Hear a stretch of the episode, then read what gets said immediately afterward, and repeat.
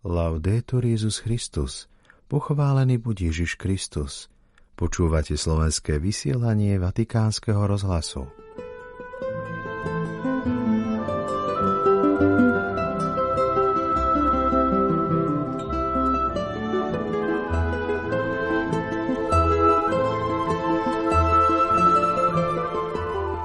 chráme, ktorý je chápaný ako domov, sa deje opak ako na tržnici. Človek ide na stretnutie s pánom preto, aby sa spojil s ním a so svojimi bratmi, aby sa podelil o radosti a bolesti. O tom dnes hovoril pápež František pred modlitbou Aniel pána.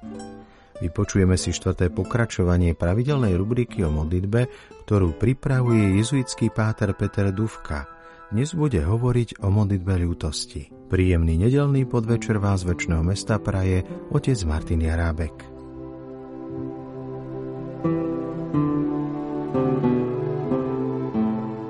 Vatikán. Dnešnú nedeľu 3. marca pred modlitbou Aniel pána pápež František hovoril o príbehu z Evanielia, kedy Ježiš vyhnal peňazomencov a predavačov z chrámu. Náš vzťah k Bohu nemá byť chladný a komerčný, ale blízky a dôverný. Povzbudil vyše 20 tisíc veriacich zhromaždených na námestí svätého Petra, aby sa zamysleli nad kontrastom medzi domovom a tržnicou. Sú to vlastne dva rôzne spôsoby, ako pristupujeme pred pána. Prinášame plné znenie príhovoru svätého Otca. Cari fratelli e sorelle, buongiorno. Oggi Il Vangelo ci mostra una scena dura. Drahí bratia a sestry, dobrý deň. Neznám Evangelium ukazuje drsnú scénu, ako Ježiš vyháňa kupcov z chrámu. Ježiš vyháňa predavačov, prevracia stoly peňazomencov a všetkých napomína slovami Nerobte z domu môjho otca tržnicu. Zastavme sa na chvíľu pri kontraste medzi domovom a tržnicou – sú to vlastne dva rôzne spôsoby predstupovania pred pána. Na to, aby sme boli v poriadku pred Bohom v chráme chápanom ako tržnica, stačilo kúpiť si baránka, zaplatiť za neho a skonzumovať ho ugrilovaného na žravých uhlíkoch oltára. Kúpiť, zaplatiť a zjesť. A potom nech každý ide do svojho domu. Avšak v chráme, ktorý chápeme ako domov, sa deje opak. Človek ide na stretnutie s pánom, aby vytvoril spoločenstvo s ním, aby bol spolu so svojimi bratmi a sestrami a mohol sa podeliť o radosti či bolesti. Na tržnici ide o cenu. Doma sa nekalkuluje. Na tržnici sa hľadajú vlastné záujmy, kým doma sa daruje nezištne. Ježiš je dnes neústupný, pretože nesúhlasí s tým, aby chrám domov bol nahradený chrámom tržnicou. Nesúhlasí s tým, aby vzťah s Bohom bol vzdialený a obchodný namiesto blízkeho a dôverného vzťahu. Nesúhlasí s tým, aby predajné púty nahradili rodinný stôl, aby ceny nahradili objatia a mince, aby nahradili pohľadenia. Prečo to Ježiš odmieta? Odmieta to preto, že takto sa vytvára bariéra medzi Bohom a človekom i medzi bratmi navzájom, zatiaľ čo Kristus prišiel preto, aby priniesol spoločenstvo, aby priniesol milosrdenstvo, teda odpustenie a aby priniesol blízkosť. Dnes sme aj my počas nášho pôstneho putovania pozvaní, aby sme v nás a okolo nás vytvorili viac domova a menej tržnice. Predovšetkým vo vzťahu k Bohu – takže sa budeme veľa modliť ako deti, ktoré neúnavne a s dôverou klopú na otcové dvere a nie sú lakomí a nedôverčiví ako obchodníci. Takže na prvom mieste modlitbou. Primo pregando, poi diffondendo fraternità. A potom šírením bratstva. Potrebujeme byť viac bratmi, Pomyslíme na rozpačité, izolujúce, niekedy až nepriateľské ticho, s ktorým sa človek stretáva na mnohých miestach. Položme si teraz otázku. Predovšetkým, aká je moja modlitba? Je to cena, ktorú musím zaplatiť?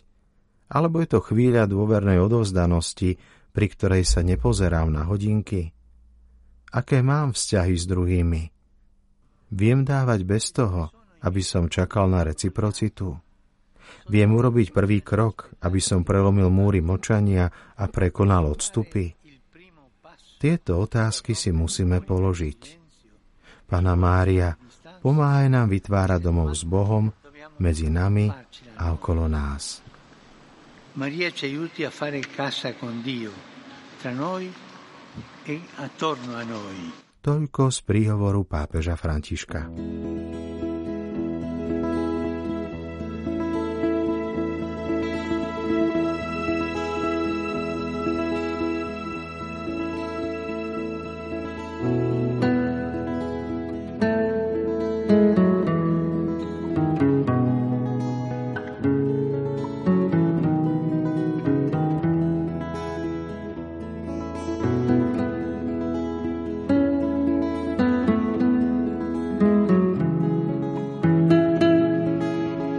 Už dáme priestor pravidelnej rubrike jezuitského pátra Petra Duvku o modlitbe.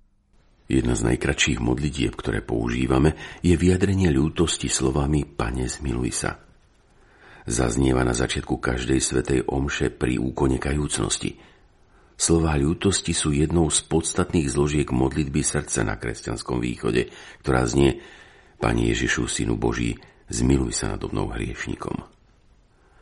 Čo je podstatou tejto modlitby, dobre vyjadrujú nasledujúce slová zo skutkov apoštolov.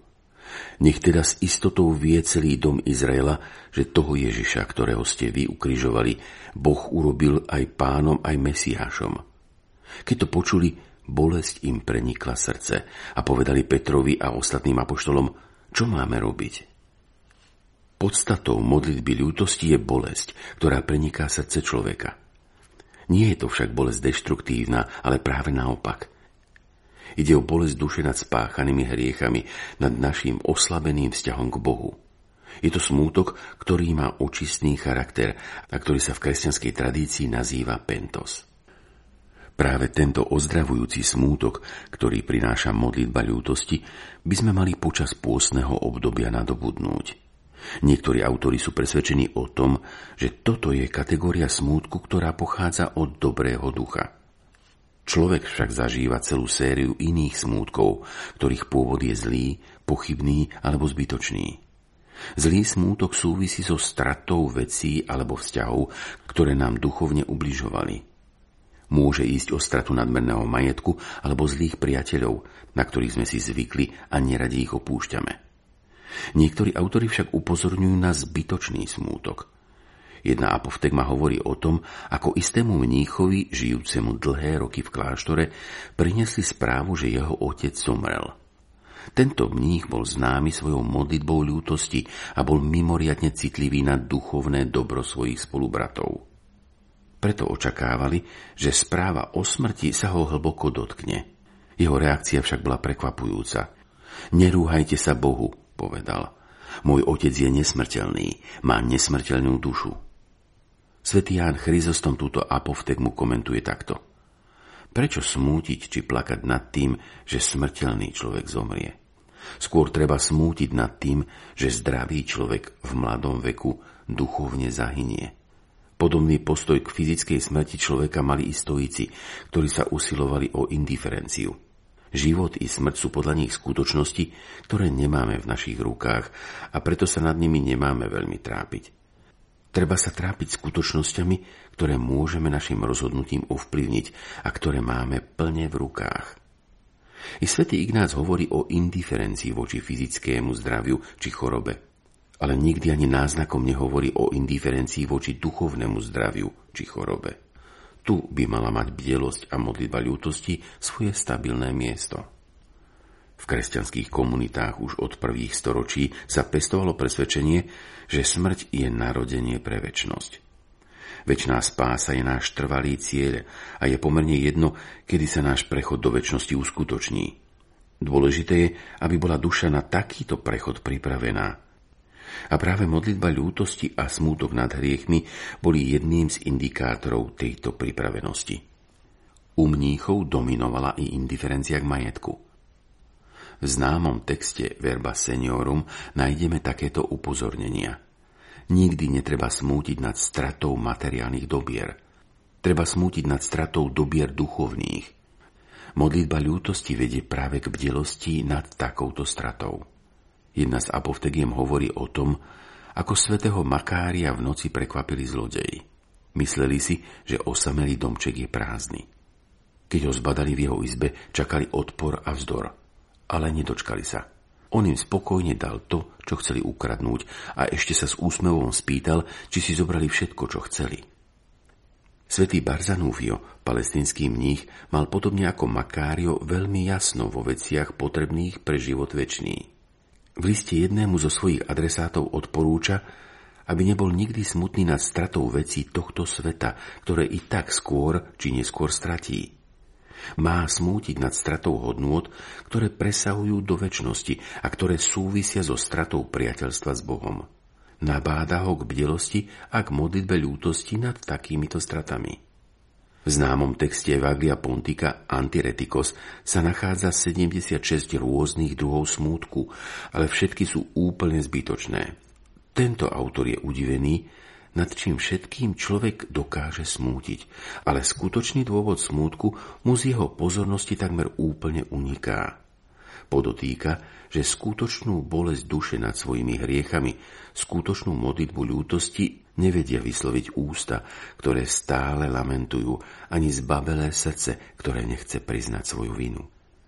Modlitba ľútosti sprevádzala mníchov, ktorí sa rozhodli konať dlhoročné pokáňa – a ktorí boli presvedčení o tom, že takto najlepšie pracujú na svojej spáse.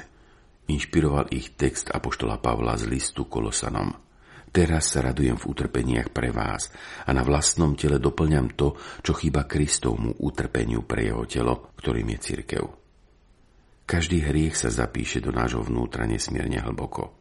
Boh nám vždy odpustí spáchaný hriech, keď ho úprimne vyznáme a oľutujeme – i ľudia sú naklonení reagovať podobne.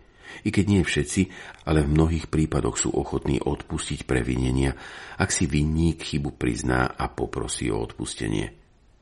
Avšak naša vlastná prirodzenosť my sami si nevieme odpustiť. Každý hriech sa totiž zapíše do nášho vnútra akoby hrubými písmenami a my ho nevieme vymazať. Jediným prostriedkom, ako hriechy z nášho vnútra odstrániť, je modlitba ľútosti – dobrovoľné pokánie, pentos. Duchovní autori hovoria o slzách duše, ktoré jediné sú schopné zmazať stopy hriechu zapísané v našom srdci. A na záver ešte jeden celkom praktický pohľad na stratu modlitby ľútosti. Vždy ma prekvapí, keď niektorí praktizujúci veriaci pri sviatosti zmierenia nevedia slovne vyjadriť ľútosť. Tu vôbec nejde o recitáciu formulky, ale o ducha, ktorý je pri tejto sviatosti potrebný. A to je práve pentos, vyjadrenie a modlitba ľútosti. Sme plní falošných smútkov a ľútosti, ale skutočná ľútosť nad našim duchovným stavom nám neraz chýba. Milí priatelia, využíme pôstne obdobie na to, aby sme si osvojili modlitbu ľútosti a aby sme sa naučili rozlišovať, čo by malo byť dôvodom pravého smútku v našom živote.